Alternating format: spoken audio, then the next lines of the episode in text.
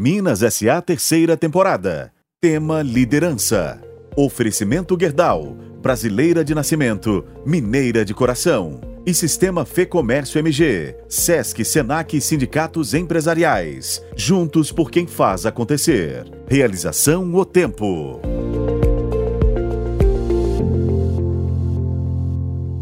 Olá, tudo bem? Em mais um episódio da temporada Minas SA Liderança, hoje eu converso com Marco Antônio Branquinho, diretor-presidente da Cedro Têxtil. A Cedro Têxtil é uma produtora de tecidos para uniformes e jeans. Tem capacidade de produção de 70 milhões de metros de tecido linear. Isso é como se a gente desse duas voltas em volta da Terra. É muita coisa.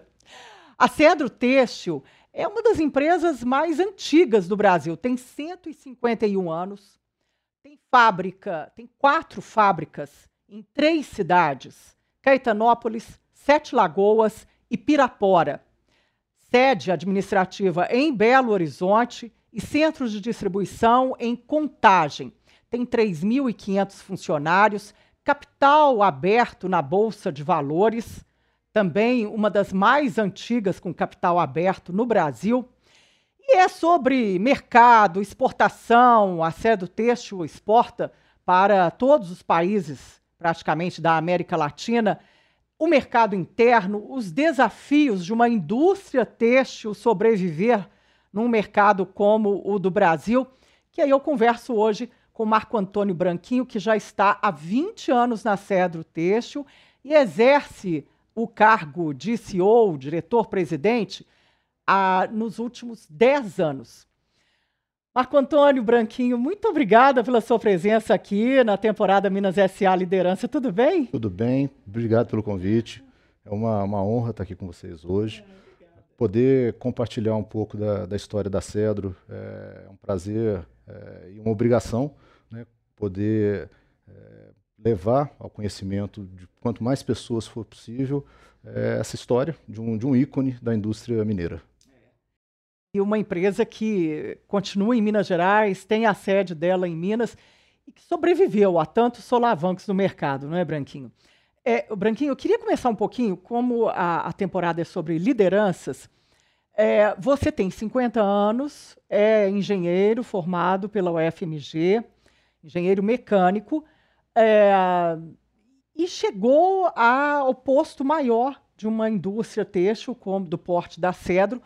Como é liderar? O que falar para as pessoas que querem chegar a esse posto, que querem melhorar a liderança? Quando eu olho para trás né, e tento fazer uma retrospectiva de tudo que eu, que eu é, já experimentei né, dentro da minha carreira, é, eu acho que a, a síntese de um bom executivo é a busca do equilíbrio. Uh, eu, quando decidi pela minha carreira, ou decidi pela minha formação de engenharia, eu busquei um, elemento que era essencialmente técnico, né? objetivo, físico, químico, matemático, lógico. Uh, e durante muito tempo, durante os dez primeiros anos da minha carreira, onde eu trabalhei como, como consultor, uh, isso pautou né? a lógica, uh, os métodos, eh, os padrões, a objetividade. Quando eu venho para Cedro, em 2004, eu tive a oportunidade, nos primeiros dois anos, de dar, dar continuidade nesse processo, mas em 2006 é, me foi dada a oportunidade de assumir uma área que eu nunca tinha imaginado na minha vida que eu ia lidar. Eu fui convidado para ir para a gerência de recursos humanos. Né? E naquele momento aquilo me chocou bastante, porque eu falei, olha, isso não tem nada a ver comigo, né? isso não é a minha, não é a minha frequência natural, não é aqui que eu vou conseguir performar da melhor maneira. Na verdade, é, é ali estava me sendo dada uma oportunidade exatamente de desenvolver algo que eu não carregava como a minha frequência natural, como a minha habilidade natural. É, e isso foi fundamental para que, ao longo dos anos subsequentes, eu desenvolvesse a habilidade ou a competência de entender as pessoas, entender gente, entender a dinâmica de lidar com pessoas né? E conseguir liderá-las. E né? conseguir entender que o fenômeno é. da liderança tem a ver, na verdade, então, com equilíbrio. Né? É. Saber que você precisa ter o melhor um pouco dos melhores mundos, né, de cada um desses mundos, o mundo técnico, o mundo lógico, uh, sem que você necessariamente tenha nascido com aptidão para tudo, mas que você tenha a cabeça aberta para poder aprender que você precisa é, ter todos dentro da sua, da sua caixa de ferramentas ali é. e, e, poder conduzir o seu dia a dia com isso. Então, eu acho que a minha lição como de, de liderança passou por isso, do equilíbrio de administrar o mundo técnico, o mundo lógico. Resultado financeiro com, com o mundo das pessoas. De gente. Com a liderança de gente. O Branquinho, é, e aí você está nessa liderança nos últimos 10 anos na, na Cedro Têxtil. E qual que é o maior desafio? Você tem também no seu dia a dia, a gente viu aí vários, várias questões, né? Nós vimos vários desafios de pandemia, é, como que era a sua vida antes e depois? O que, que você mudou? Você estava me contando que faz hoje, pratica o trekking com a sua mulher. Como é que é essa questão de, de também lidar com esse lado? Eu acho que a gente acaba voltando na história do, do equilíbrio. Uhum. Né? O equilíbrio uh, do executivo no lado de você lidar com os aspectos técnicos e, e, e, de pessoas, mas o equilíbrio também no sentido pessoal, de você poder buscar o melhor uh, da sua vida profissional em equilíbrio com a sua vida pessoal e a sua vida familiar. Esse, esse tripé tem que estar tá bem ajustado. Você vai me escutar falar muito em equilíbrio, equilíbrio, é. equilíbrio, porque eu acho que isso é um eixo central para qualquer é, assunto que a gente é, vai estar tá tratando. Né? A, a, e é natural que em determinados momentos da sua vida você dedique um pouco mais, ou dê mais ênfase a um ou outro elemento. Né? a pandemia trouxe para todos nós, eu acho, né? um, um momento aí de, de reorganização. Uhum. Né? É, e no meu caso, acho que não, não foi diferente. No meu caso, como uh, executivo, como profissional e como uh, membro de uma família.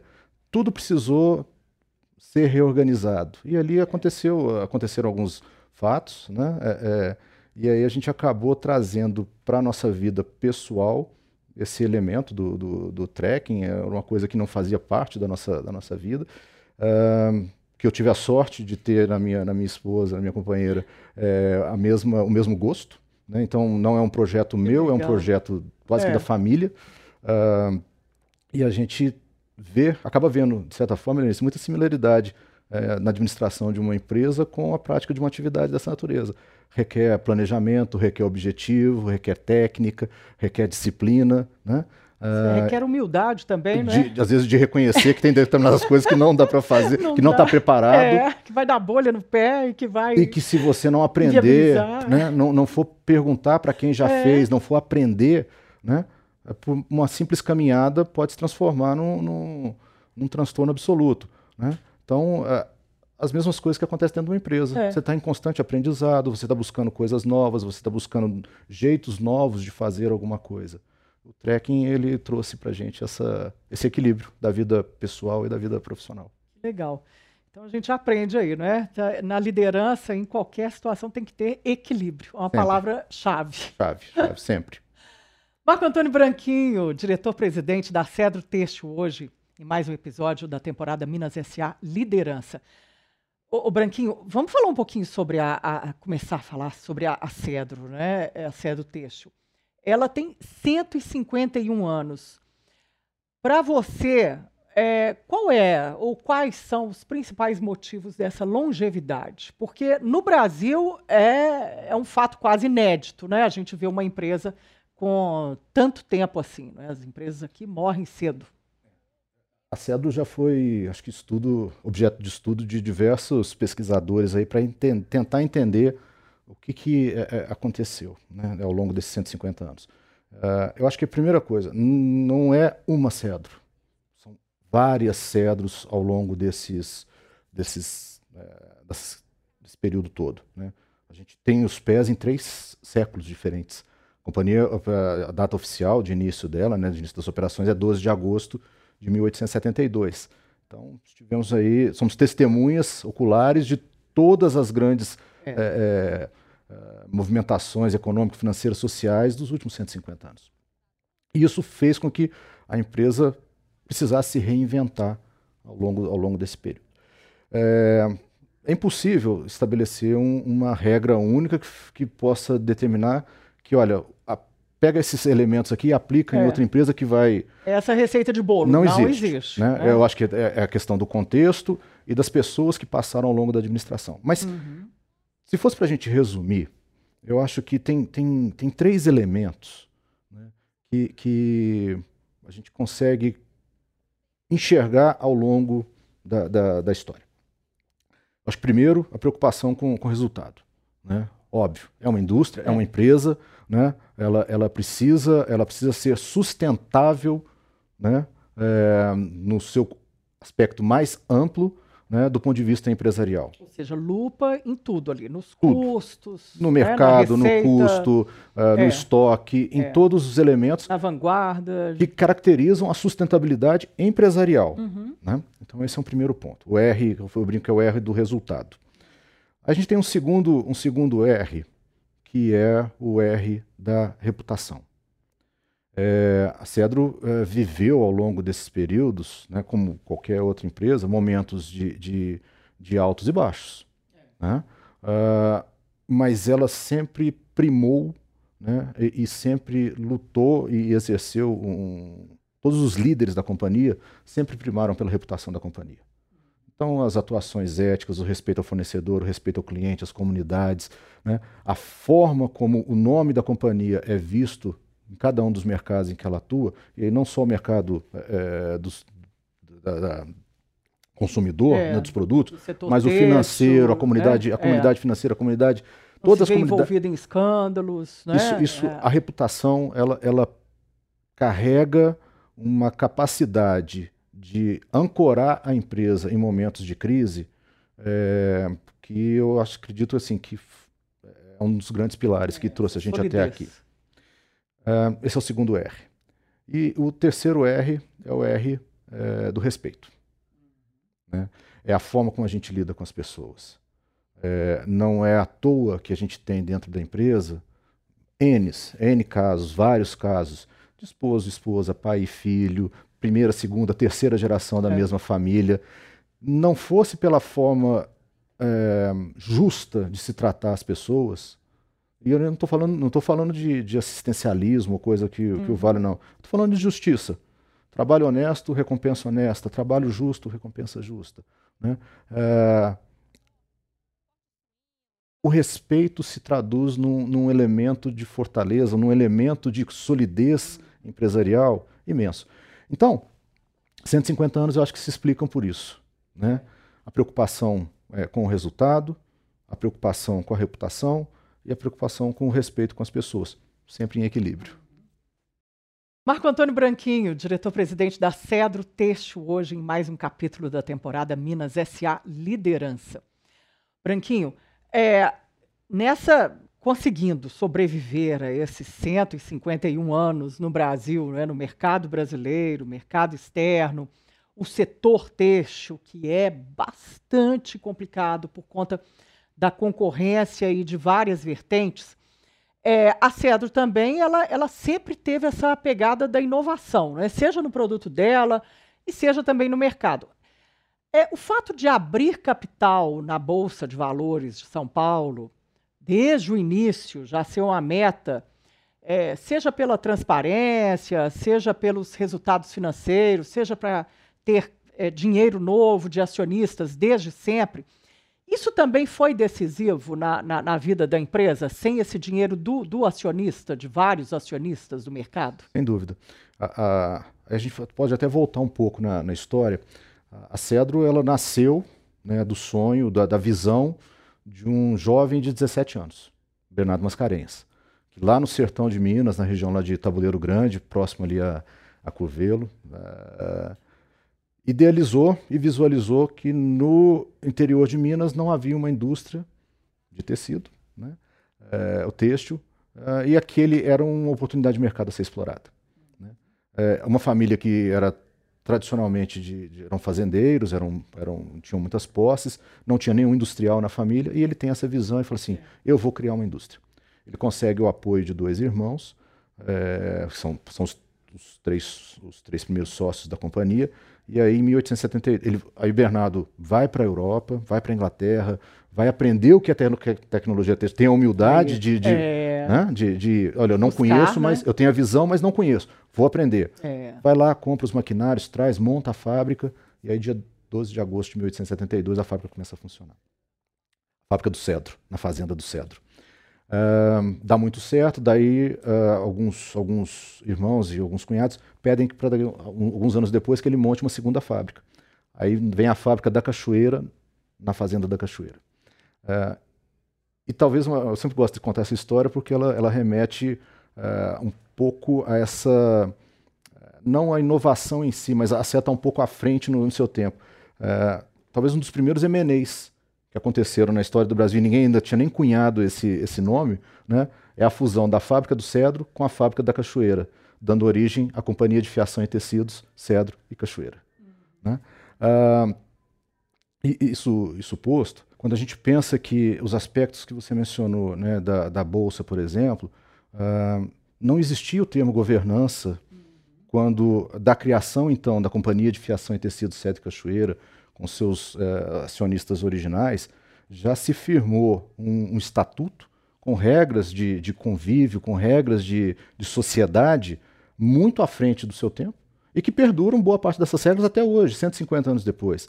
Né? O estabelecimento dessas regras é que também, eu acho que de certa forma, eh, resultou na, na, na, na longevidade da companhia. É mais do que inovação, é você está é, é tá um pouco à frente do seu tempo, enxergando é. É, espaços no futuro né, aonde você vai querer se posicionar. Isso diz respeito à governança, isso diz respeito a, a processos, a maquinário, a produtos, a mercado, a, a postura. Né? Ah, muito do que a gente vê hoje em termos de, de ESG.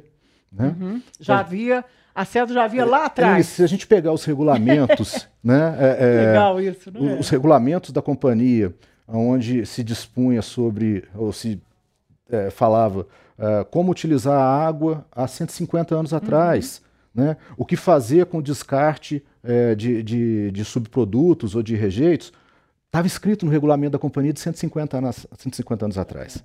Né? Então, não era simplesmente porque era uma oportunidade de é, mercado. De mercado, né? Ah, vamos captar dinheiro. Estava na essência da companhia. Né? Uhum. E isso eu acho que se reflete em uma série de outros aspectos e fez com que ela ficasse sempre um pouco à frente é, do seu tempo. A Cedro Têxtil, ela é uma empresa familiar? Como, como é que está hoje dividida? A, a, a, como é que é essa divisão societária dela hoje? Vamos lá. Eu acho que a Cedro ela tem é, um conceito que transcende o da empresa familiar. Ela é uma empresa de dono. Ela é uma empresa que tem dono, né? E o dono pode ser tanto o acionista, hum né, que é o, o, dono do ponto de vista do, do, capital, mas se você for agora em uma fábrica da companhia e pedir para um gerente da fábrica se apresentar, ele vai se apresentar como dono daquela fábrica. Faz toda a diferença no resultado. Faz toda empresa, a diferença. Né? Né? Então, ele quer que a empresa cresça. Eu acho que uma das grandes, uma das grandes características de uma empresa familiar, especialmente das primeiras gerações, do, do fundador, é. Né, é o sentimento do dono. É. é a sensação de que é, aquilo está sendo super bem cuidado, está sendo olhado. Pertencimento. Né? Um, um, dos grandes elementos que faz com que as empresas não sobrevivam à segunda, terceira geração é perder esse sentimento de dono. Normalmente os filhos ou os netos não conseguem conservar essa sensação que o, o ou esse, esse, essa ênfase né, que o patriarca é, traz, ou a, matri, ou a, uhum. matriarca, né, dependendo da, da condição, uh, traz para a companhia. Na CEDO a gente conseguiu, para a maior parte, acho que absoluta da, dos, dos nossos colaboradores, levar que essa questão é, faz parte da, da, da, obrigação e do dia a dia de cada um. Apesar disso, né, ou seja, a gente é. tem, mas voltando sobre a ótica a gente tem da governança. O controle acionário tem 60% tá com a família, hoje a gente continua tem, com a família, a gente tem um, os outros 40% no mercado é, de ações. Né? Isso, né? Os a gente tem um, que tem lá uma ação um bloco, da Cedro, um, um, bloco que a gente chama de acordo de acionistas. Esse acordo tem é, 60% do capital votante da companhia. Ele tem aproximadamente 200 pessoas, uh, na sua maioria descendentes dos fundadores, mas é um bloco é, extremamente pulverizado, né, que tem uma governança própria, muito é, consistente. Né, a governança desse bloco já está é, consolidada há mais de 30 anos. E isso fez a diferença na Cedro ter um executivo, não uma pessoa da família? Ou seja, a empresa sentiu que já era hora de profissionalizar, se a gente pode dizer assim, né? Porque um familiar também que foi talhado, estudou para aquilo, ele também a gente conhece várias empresas que têm ainda a geração da família no comando. Mas isso fez diferença na Cedro Têxtil? No nosso caso, eu acho que tudo é circunstância. Né? É, eu, eu, assumi a companhia num determinado momento, é, eu sou o 13º presidente da, nesses 150 anos. Né? É, os meus 12 antecessores tiveram ligações, eram, tiveram ligações família. A, da família. Uh, e foram muito adequados ao seu momento. Sim. Muito adequados ao seu momento. É, a função deles. Muito provavelmente, uh, o momento que a gente viveu nos últimos 10 anos, né, a, a, o nosso mercado passou por uma crise muito grande lá em 2015, 2016, né, é, depois a pandemia em 2020. E nesse período foram necessários muitos ajustes que talvez um membro da família teria tido um pouco mais de dificuldade para fazer, até por conta dos seus relacionamentos, das suas, das suas, é, dos seus laços. É, de né? atender a todos os interesses ali, né, dentro de uma empresa. E é natural, grande. é natural que isso acontecesse. Né? Essa, essa dificuldade seria, é, era natural. É, um executivo, nesse momento, tinha talvez uma liberdade um pouco maior de fazer coisas ou de tomar determinadas medidas mais, mais drásticas e, e mais doloridas, né? Um, sem carregar necessariamente essa, esse peso adicional né, da, da, da, da, conciliação ou da harmonia familiar. Teve coisas que a gente precisou fazer nesse é, período. Isso que saber de você, jornalista não tem jeito, né? Você tocou no assunto, você teve que fazer. Teve alguma decisão dolorida que teve. te machucou, assim, que mais eu vou ter que fazer? Teve. Eu, que, eu, por exemplo? Eu pego, por exemplo, o, o 2000 e quando a gente passou aquele período muito crítico de 2015 e 2016, né? lembrar 2014, é, Copa, Black Blocs é. e toda aquela é. confusão. É. Isso os efeitos. Veio aquela crise. Os efeitos foram sentidos em, em 2015. É, em outubro de 2014, a companhia devia ter algo em torno de 3.700 empregados. É, em janeiro de 2016, ela tinha 2.700. Nossa! Então, uh, demitir não é uma coisa. Não é uma coisa fácil. Isso, uh, mas era necessário. Senão, ela podia até. A gente não estaria conversando hoje. Né? A gente é. não estaria aqui provavelmente conversando. Exatamente. E eu tenho absoluta certeza que, é, dados os laços, dados os, os é, a gente tem uma característica, a nossa, o nosso corpo de, de, de, tanto no nível operacional quanto no nível gerencial tem um tempo de casa muito longo. É. São muitos laços formados. Fideliza a família inteira, né? trabalha na Cedro. É mais difícil é.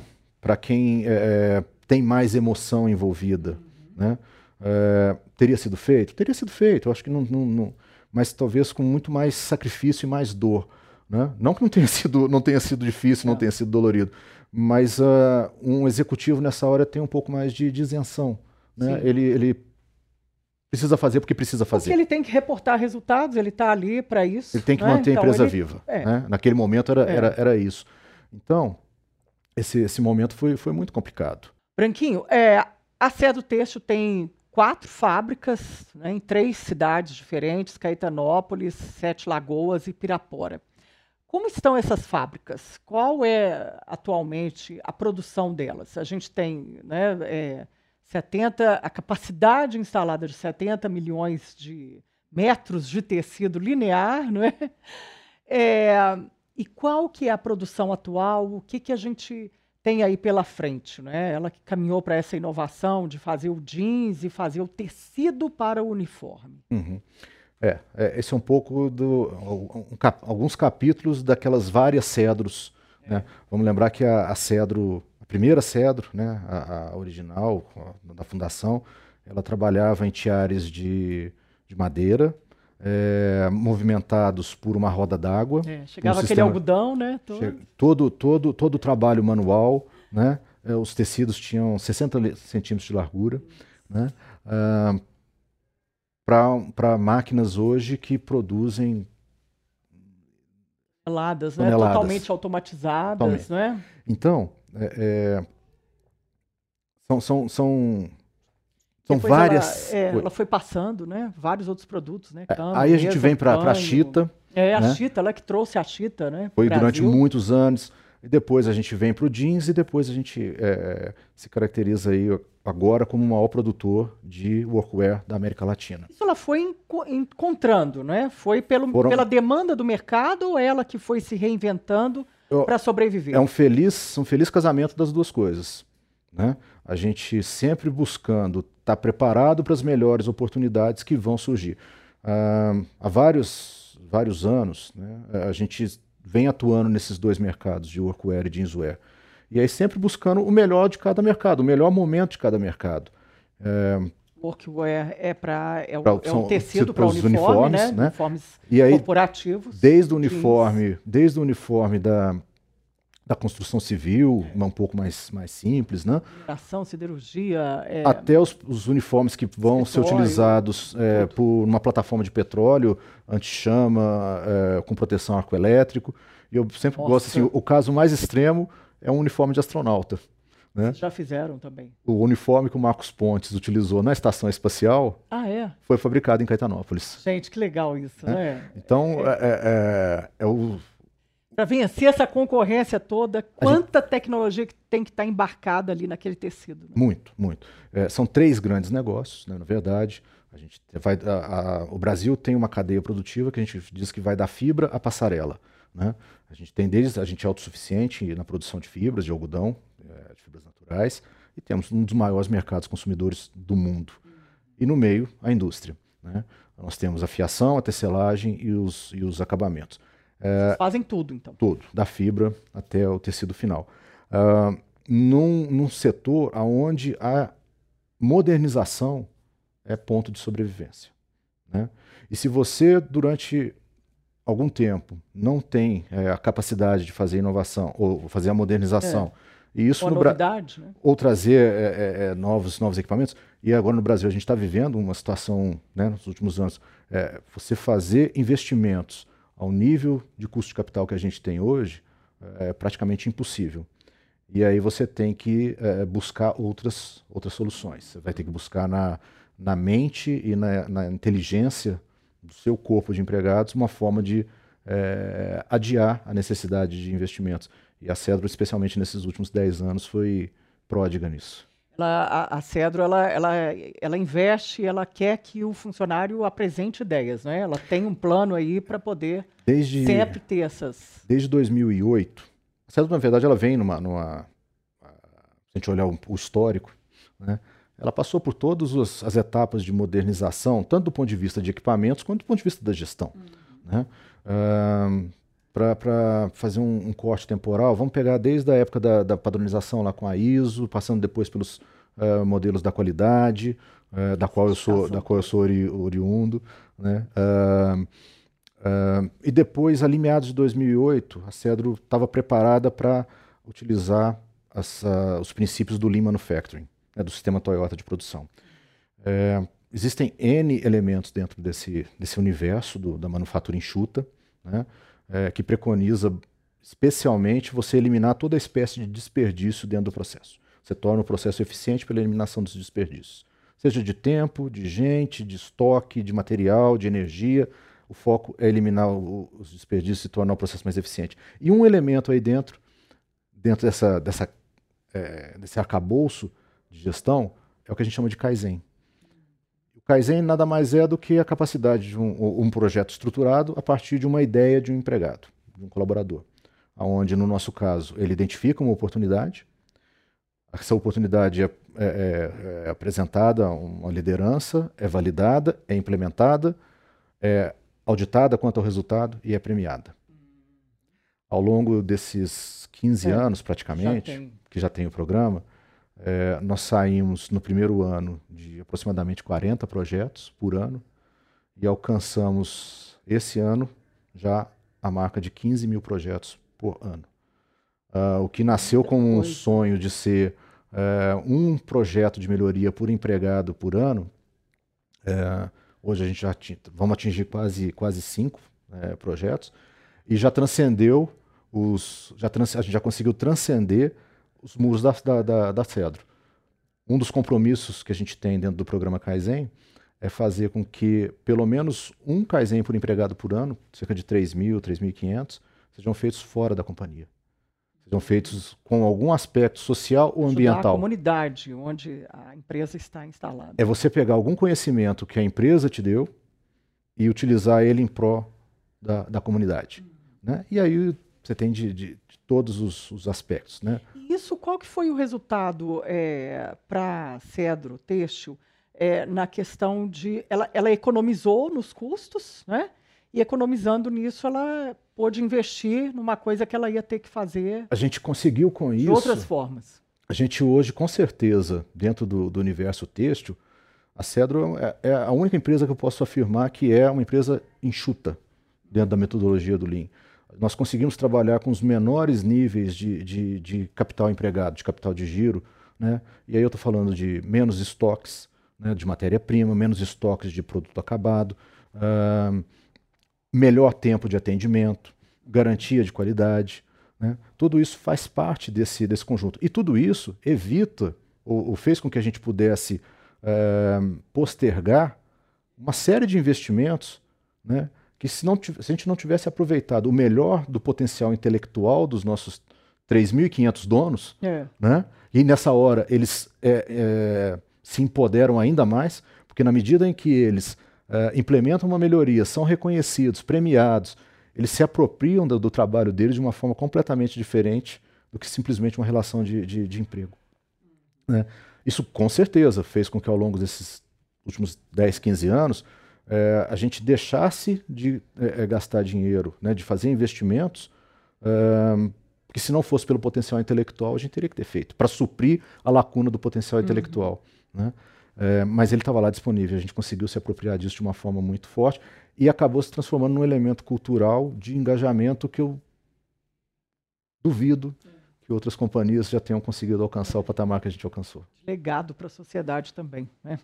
Marco Antônio Branquinho, diretor-presidente da Cedro Texto, em mais um capítulo da temporada Minas SA Liderança. Branquinho, é, e aí agora vocês estão em qual caminho? Tem aí 80% da capacidade instalada que já está utilizada. A gente pode esperar novos investimentos ou dá para trabalhar com o que tem lá dentro? Pra, precisa ganhar mais mercado, exportar mais, ter mais gente comprando, vencer a concorrência interna. A Cedro já é a, a, a líder na venda de tecidos para uniformes. Né? É, agora, como que você enxerga a empresa daqui para frente? Nesse, tem um plano plurianual aí para os próximos quatro, cinco anos? Como que a indústria têxtil trabalha com essa questão? A CE trabalha sempre com um horizonte de, de cinco anos de planejamento. Né? Então, nosso... Uh, mas uh, com cinco anos, avançando sempre um ano. Então, uhum. nós sempre a gente tem uh, o desenho do que a gente gostaria de ser, ou do que nós esperamos encontrar ao longo dos próximos é, cinco anos. A cada ano a gente adianta um ano no nosso planejamento. Então, ele é dinâmico. Uhum. E como é que está? Esse, tem um, um volume de investimentos para os próximos cinco anos, de crescimento? Como que está essa conta? A, a, o que a gente vê hoje em termos de, de mercado, é, infelizmente ainda é um momento de muita cautela. É, quando a gente vê os números do setor como um todo, né, uh, não são números é, interessantes nesse momento, assim como para outras indústrias. Né? A gente ainda vê é, uma, uma, um recuo muito grande da capacidade de consumo, né? É, um, níveis de endividamento das famílias ainda muito alto, muito altos. É, isso tudo faz com que a capacidade de girar a economia fique mais, mais é, reduzida. E a gente não vê no curto prazo é, elementos muito, muito favoráveis nesse sentido. A empresa botar a mão no bolso. Né? Por outro lado, se parar. Uh, Também ela fica obsoleta. Fica né? obsoleta. Então, o nosso foco. E perde competitividade. Qual é o nosso grande, o nosso grande, é, a nossa prioridade agora? Retomar uh, todos os investimentos relacionados à modernização. Eu acho que esse é o grande, é o grande trunfo você que a gente tem. Tem volume assim que você possa divulgar ou não? Vocês nosso, estão em estudos? É, está em estudos, mas gira, gira num, num, num, horizonte aí de cinco anos, algo da ordem de 100, 150 milhões de reais. É, esse investimento, ele, ele é basicamente em quê? É para abrir uma nova fábrica ou é para verticalizar a produção lá dentro mesmo, é, otimizar o que já tem, é, basicamente, aumentar não, basicamente, pessoal, aumentar produtos, diversificar portfólio, basicamente em quê? basicamente modernização de, de equipamentos. É isso que a gente. Isso aí é difícil. ela, né? ela, ela é muito, muito muito sensível, muito sensível à modernização. Né? Ela, isso, Já tem robô lá, por exemplo? Não. existem, existem processos robotizados, né? mas eh, Como na indústria automotiva, né? Que o robô Isso. fica montando o carro lá. Não, mas isso a- ainda não. Tem, já existem processos que permitem isso, especialmente de movimentação de materiais, mas a- a- a- os processos de manufatura, a confecção em si, né, Uhum. a, confe- a- feitura do fio, o tecido, a operação É. de um tiar, ou mesmo os processos de acabamento, de tingimento, eles ainda demandam um componente humano muito forte. Por né? isso que ainda precisa de muita Ainda, gente. a gente né? ainda vai ter o componente 3.500 humano funcionários. Durante muitos anos ainda. Mas esse número ele pode aumentar também com essa nova fase da, da empresa, nesse plano plurianual ou não? Eu Com o acredito- que tem já dá para Eu fazer. acho que a gente está num, tá num, bom, num bom termo, de, em termos de, de- de empregados. É, a não ser que daqui algum tempo a gente É. vislumbre janela de, a de crescimento. mais mercado e aí necessita E aí, de mais gente. Potencial para isso o Brasil tem, e muito. Né? E, e outra, o Brasil é muito tímido ainda em termos de participar da cadeia eh, global de comércio de têxteis. A gente tem a quinta maior indústria têxtil do mundo, mas Quinta? 95, ma- 95%, 90, 95% dos nossos produtos ficam aqui dentro do Brasil. A gente Ah, a gente não tem competitividade, né? para fora não fora, tem, né? né? Chega lá é, é Ah, um monte primeiro, de proteção, um monte de Primeiro, né? além, além da- da- da gente concorrer de forma eh, sem isonomia com produtos que vêm da, da Ásia, o Brasil ainda não eh, eh, conseguiu entender que sem acordos de comércio, ele não vai conseguir participar de, de cadeias comerciais, de cadeias globais de comércio. A gente não tem. escala, né? Agora, gente, vamos deixar bem claro aqui, né? A, a, a indústria da porta para dentro dela, no caso da Cedro Teixo, tem toda a competitividade. Toda. O que acontece no problema da indústria no Brasil é da porta para fora, não é? Quando eu vou chegar, quando eu- se eu quero, por exemplo, acessar o mercado dos Estados Unidos, né, eh, não tem competitividade dentro da fábrica que compense um imposto de importação que eu vou ter que pagar para poder colocar o meu Que eles produto botam lá fora, né? nos Estados Unidos, na Exatamente para Europa, proteger o produto deles, né? ou para proteger outros mercados. né? Existem outros países na América do Sul né, que têm, por exemplo, acordos de livre comércio com os Estados Unidos. A Colômbia tem um acordo sensacional. Por E- que, e- que a gente não pode E ter? com uma população muito menor do que a do É. Brasil, com uma economia muito menor do que a do Brasil, exporta para os Estados Unidos em termos de têxteis o que a gente nem sonha Não é? em poder tem fazer. marketing danado, né? Então, isso, mas isso é vontade política. é Depende, política. não Dep- depende da indústria, Não, depende, depende da indústria. dos governos. Isso depende de vontade política, de entender que no final das contas o que a gente precisa de ter nos acordos de comércio são mercados, né? mercados cap- com capacidade de consumo e não simplesmente trocas políticas que não vão favorecer indústrias nem mercados de nenhum dos países. Marco Antônio Branquinho, diretor-presidente da Cedro Têxtil, em mais um capítulo da temporada Minas SA Liderança. Branquinho, é, e aí o, o que, que acontece agora daqui para frente? Não é? Quer dizer, a gente não tem esse mundo ideal que seria não é, de, de, de acordos bilaterais, né? é uma economia de mercado que toda economia de mercado tem. É, mesmo assim, a Cedro Têxtil ela exporta para mais de 10 países. Né? Também toda a América Latina a praticamente gente toda a. América Latina. É, como que ela consegue e qual que é o desafio próximo? Porque atualmente só 5% do faturamento dela é, vem da exportação. Precisa melhorar essa balança e esse equilíbrio para não ficar dependendo só de um mercado interno que de repente entra em convulsão, a gente nunca sabe, né? Precisa diversificar isso também e como fazer isso? Eu acho que é, é saudável você participar da, da, da exportação. Ela te coloca é, em contato e em competição com um, outros players, né, outro, outras empresas que vão te colocar para cima, Uhum. né, vão te exigir É. mais, vão te exigir mais. Mas não adianta a gente também ter a ilusão de que eu vou, a gente vai conseguir sobrepor determinadas barreiras tarifárias que simplesmente pela eficiência interna não, não vai. Depende não vai. só dela. Né? Então, uh, existe, existe um, um degrau aí para ser trabalhado que vai além dos portões da fábrica, como é, você disse. O setor conversa com o governo, já, assim, nas conversas, né, o setor Conversa. tem eu, a, a, representatividade dele. O que, que o, o governo diz? Assim, eu vejo, eu vejo todas? A gente tem, é, quando eu olho sobre a representação, no caso da Cedro, enquanto empresa do setor têxtil, a ABIT, é. que é a Associação Brasileira da Indústria Têxtil, é talvez uma das associações é, empresariais mais bem estruturadas é, do Brasil. Né? Atuante, presente em Brasília, presente. Tem uma frente parlamentar com mais de 200 parlamentares, entre deputados e senadores. Uh, já conseguiu conquistar no passado muitos avanços né, para poder é, blindar, de certa forma, os ataques uhum. que o setor é, é, sofria. Né. E aí eu não estou falando de protecionismo, muito pelo contrário, né, eu estou falando de evitar ataques, né, de trazer condições isonômicas de, de, de, de concorrência. É, né? concorrência não e, é a concorrência desleal. É, evitar a concorrência desleal. Esse é o papel da, da associação e do governo. Né? Uh, e aqui no âmbito de Minas também, a FIENG tem, né, hoje aí com, com o Flávio, uh, uma liderança e uma atuação muito, muito combativa, que vai além, lógico, do, do setor têxtil.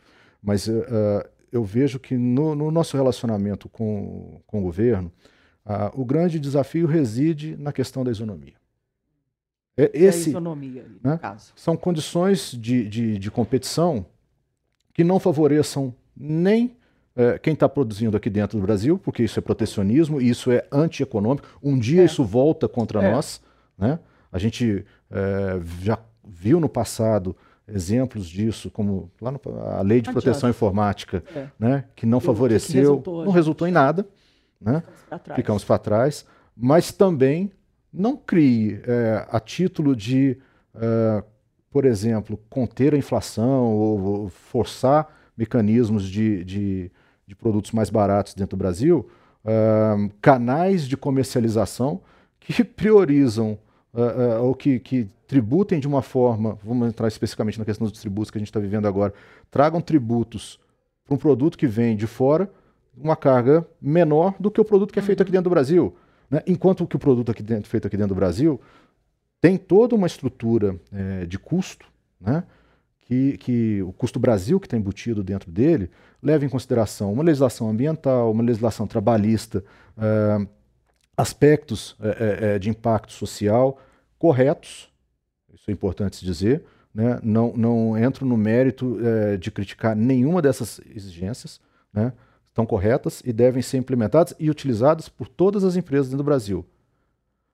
E pelas que vêm, pelas é, que vêm vender aqui fora. Também. Né? Por que, que um produto, uma camiseta, um relógio, ou um sapato que vem de um país asiático não precisa comprovar a sua procedência com relação a essas obrigações é. legais? Vocês aqui têm que comprovar, não é? E é justo, e é, é correto. Né? O, o... É isso que dá transparência e evita trabalho escravo, análogo à escravidão. Né? Marco Antônio Branquinho, diretor-presidente da Cedro Têxtil, em mais um capítulo da temporada Minas SA Liderança.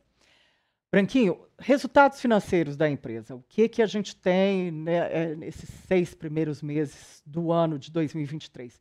Eles já se mostraram melhores em, em tudo em relação a 2022? O que, que mais cresceu, assim, que você já pôde reparar que a empresa está no, no caminho certo?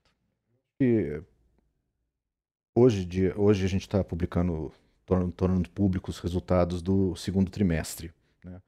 Uh, e os números comprovam né, a, o, que eu, o, que eu, chamei de saída da arrebentação. Né?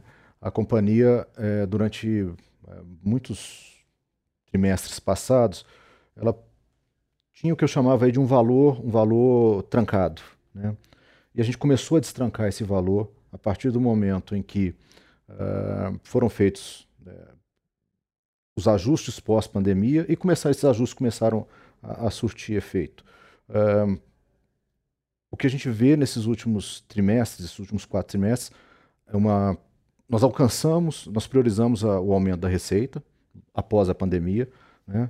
conseguimos ocupar, é, reocupar, reocupar as fábricas, reocupar a capacidade. Essa era, era, era muito importante. A, a, a reconsolidação da atividade da companhia e depois, gradualmente, a melhoria da rentabilidade. Uh, e é exatamente isso que a gente começa a, a ver agora. Né? As margens brutas da companhia. A companhia está estabilizada numa receita da ordem aí de 1,5, 1,4 bi ano. Uh, receita líquida. Receita bruta, faturamento. Bruta, é, faturamento. 1,2 de receita líquida. Uhum. Uh, num cenário, no mercado que regrediu nos últimos 12 é. meses. Né? Então, a, a, manutenção dos níveis de, de, receita por si só já é algo uh, contrário ao comportamento do mercado. Mas mais contrário ainda foi a melhoria da, da rentabilidade. Né?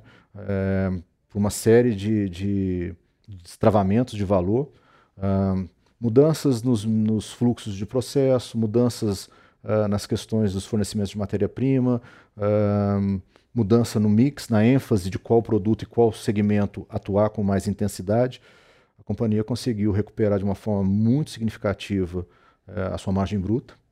Né?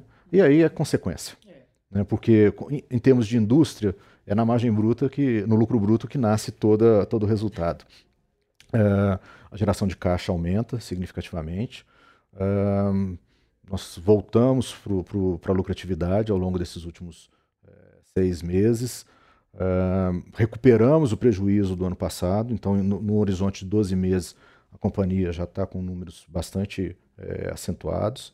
É, a geração de caixa também. A geração robusta, de caixa né? muito, muito robusta. E, e, nesse efeito de sair da arrebentação, a gente já consegue também, de uma forma muito é, expressiva, uh, diminuir os índices de alavancagem da companhia. Hum. Né?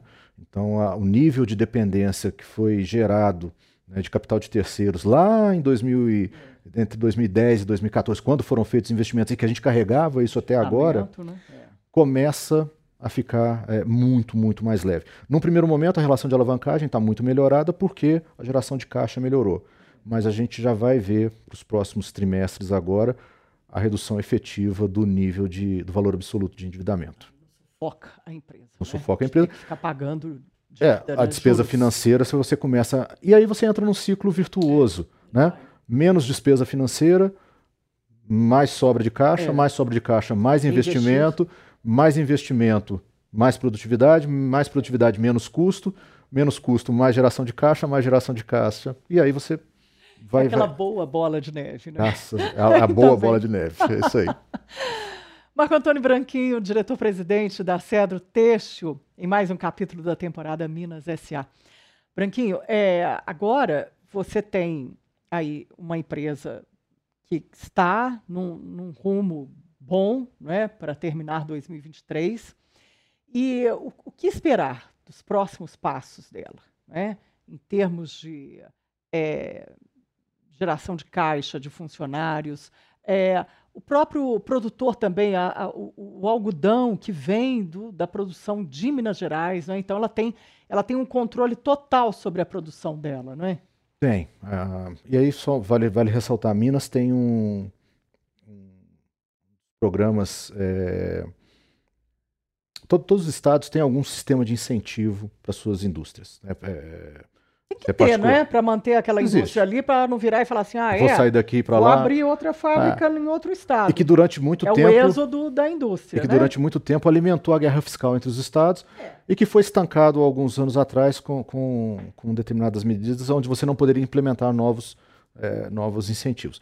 Mas Minas tem um sistema muito interessante, é, que diferente talvez da maioria dos outros estados, onde o estado beneficia uma empresa e uma relação bilateral, Aqui se construiu um modelo onde o Estado é, incentiva a empresa desde que a empresa incentive a produção de algodão. Ou seja, eu tenho um benefício, a indústria têxtil mineira tem um benefício do Estado, em contrapartida, eu compro de produtores mineiros a produção deles. Ou seja, incentiva a economia circular daqui. Gera, gera, para produzir mais emprego, mais dentro renda de Minas Gerais. dentro de Minas Gerais. É. Esse programa se chama Pro Minas, uh, ele já tem algo em torno de, de 20 anos, uh, 20, 25 é um dos programas mais exitosos que eu já conheço em termos de, de compartilhar é, incentivos entre é, diferentes elos da cadeia de um, de um, sistema produtivo. Você tem de cabeça aí, Branquinho, quanto que vocês compram, mais ou menos, de, de algodão? De algodão por ano? Nós devemos estar na, é, a gente está na casa de 30 mil toneladas de algodão por ano. Quantos produtores aqui em Minas? São de muitos. Minas a gente compra. Esse sistema, em é. média, a gente tem que comprar 30% do nosso consumo ah, desses produtores. Em média, 30% hum. desse consumo do, desses tem que produtores. Aqui de Minas. É, então a gente absorve aí algo em torno, dependendo do ano, de 5 a 8 mil toneladas é, de, de, de algodão de produtores mineiros.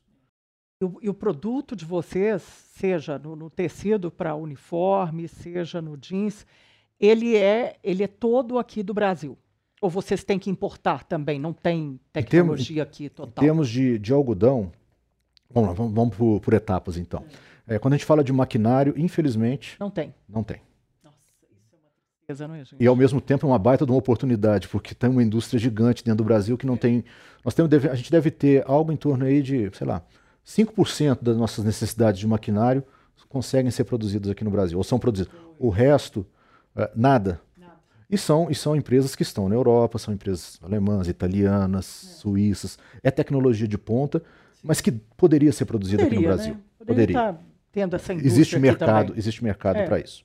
isso é um, mas é um mas capítulo à parte. é um capítulo à parte no dia que o Brasil se der conta disso. Né, Enquanto gente? isso, a gente está alimentando a indústria. A indústria lá de fora, gerando emprego lá fora. Né? Paciência. Uh, do ponto de vista do algodão, que é o, a alma do nosso produto, uhum. né, é, o Brasil hoje é, tem a grata é, realização de ser um dos maiores produtores do mundo e, e, o segundo maior exportador mundial. A gente deve produzir em torno de 3 milhões de toneladas por ano, sendo que o consumo da indústria nacional é da ordem de 600, 700 mil toneladas. Então, é autossuficiente. E aí, é, mérito muito né, da, daqueles que há 20, 25 anos atrás, é, especialmente lá através da, da, de programas como da Embrapa, ou dos, dos desbravadores do Cerrado lá do Mato Grosso, né? abriram as fronteiras, é. fronteiras agrícolas e, e, fizeram do Brasil de um importador de algodão, a gente não tinha algodão suficiente para abastecer a indústria 25 anos atrás, ao segundo maior exportador do mundo. Né? Então isso é uma realização e outra, e, e mostra que dá para fazer. É, dá para fazer. Dá para fazer. O restante, a gente tem aí é, produtos químicos e, e basicamente é, o Brasil tem boa parte disso sintetizado aqui, mas as matérias-primas necessárias para a produção disso ainda são importadas. A, a, petroquímica dentro do Brasil ainda não consegue suportar a fabricação do, de todos os corantes. Daí para é. frente, não. Aí, aí, aí é, termina, de, termina a manufatura e a gente não tem no Brasil a cadeia de fibras sintéticas, né? que hoje no mundo é, é, é, o, é o, assim, é a parte do consumo de têxteis que mais cresce né, há vários anos, mas o Brasil, nesse aspecto, não produz. Talvez até por, por conta um pouco da própria característica do, do nosso clima, que privilegia o algodão. É. A gente tem a grata felicidade de poder usar o algodão. É. Né? Um, um, país de clima mais extremo, né? de, de, de na Europa, tá. por exemplo, você não vai conseguir da mesma maneira. A gente tem a felicidade de poder usar o algodão. O nosso desafio que a Cedro consegue é fazer no algodão funcionalidades e características de proteção, por exemplo, nas roupas dos uniformes, anti-chama, é, proteção contra arco elétrico, uh, um antimicrobial, um antiviral, que são mais característicos de fibras sintéticas, a gente consegue trazer isso para o algodão. E tropicalizar isso e disponibilizar isso para o nosso mercado aqui no Brasil. Vocês estão com quantos clientes? Pedro fatura, em média, mês, algo de, de em torno de 2.500 clientes. A gente sempre observa o seguinte, uh, existem ciclos. Né? A cada três, quatro anos, a gente tem três, quatro anos de muita demanda e um ano de menos demanda. Infelizmente, esse está sendo o ano de menos demanda. E aí combinou. É a safra bianual, né? e aí combina isso com um pouco de recessão é, da economia. Então, também. é um mercado, o mercado de moda esse ano no Brasil está bastante restrito. Mas é um. Volta. Volta, é cíclico. É e aí, aí é você saber ler isso no tempo né, e estar tá preparado. Vai voltar. Vai voltar. E aí tá com as melhores coleções, está com é. os melhores produtos, está com atualizado. Os... É fundamental, é fundamental. Esse é um mercado muito dinâmico. É. A cada seis meses ele troca. Né? As pessoas querem novidades. É novidade. O tempo inteiro, o tempo inteiro, o tempo né? todo. Então que é, é uma diferença do mercado de uniformes. É. Né? O mercado de uniformes a gente já busca a estabilidade padrão. e o padrão. A confiabilidade de que o tecido que foi entregue há dois anos atrás para confeccionar o uniforme de uma, um operador, de uma montadora, aquele mesmo tecido vai estar sendo entregue dois tá anos depois para o uniforme estar tá mantendo o, o, mesmo padrão. Então são dois mundos, duas dinâmicas diferentes, mas que a gente tem que estar adaptado e estar preparado para as duas. Branquinho, muito obrigada pela sua presença aqui na temporada Minas SA, fazendo parte dessa temporada agora. E que você volte com mais planos, cada vez mais, mais novidades né, e inovação, que é isso que a indústria brasileira precisa. Certeza.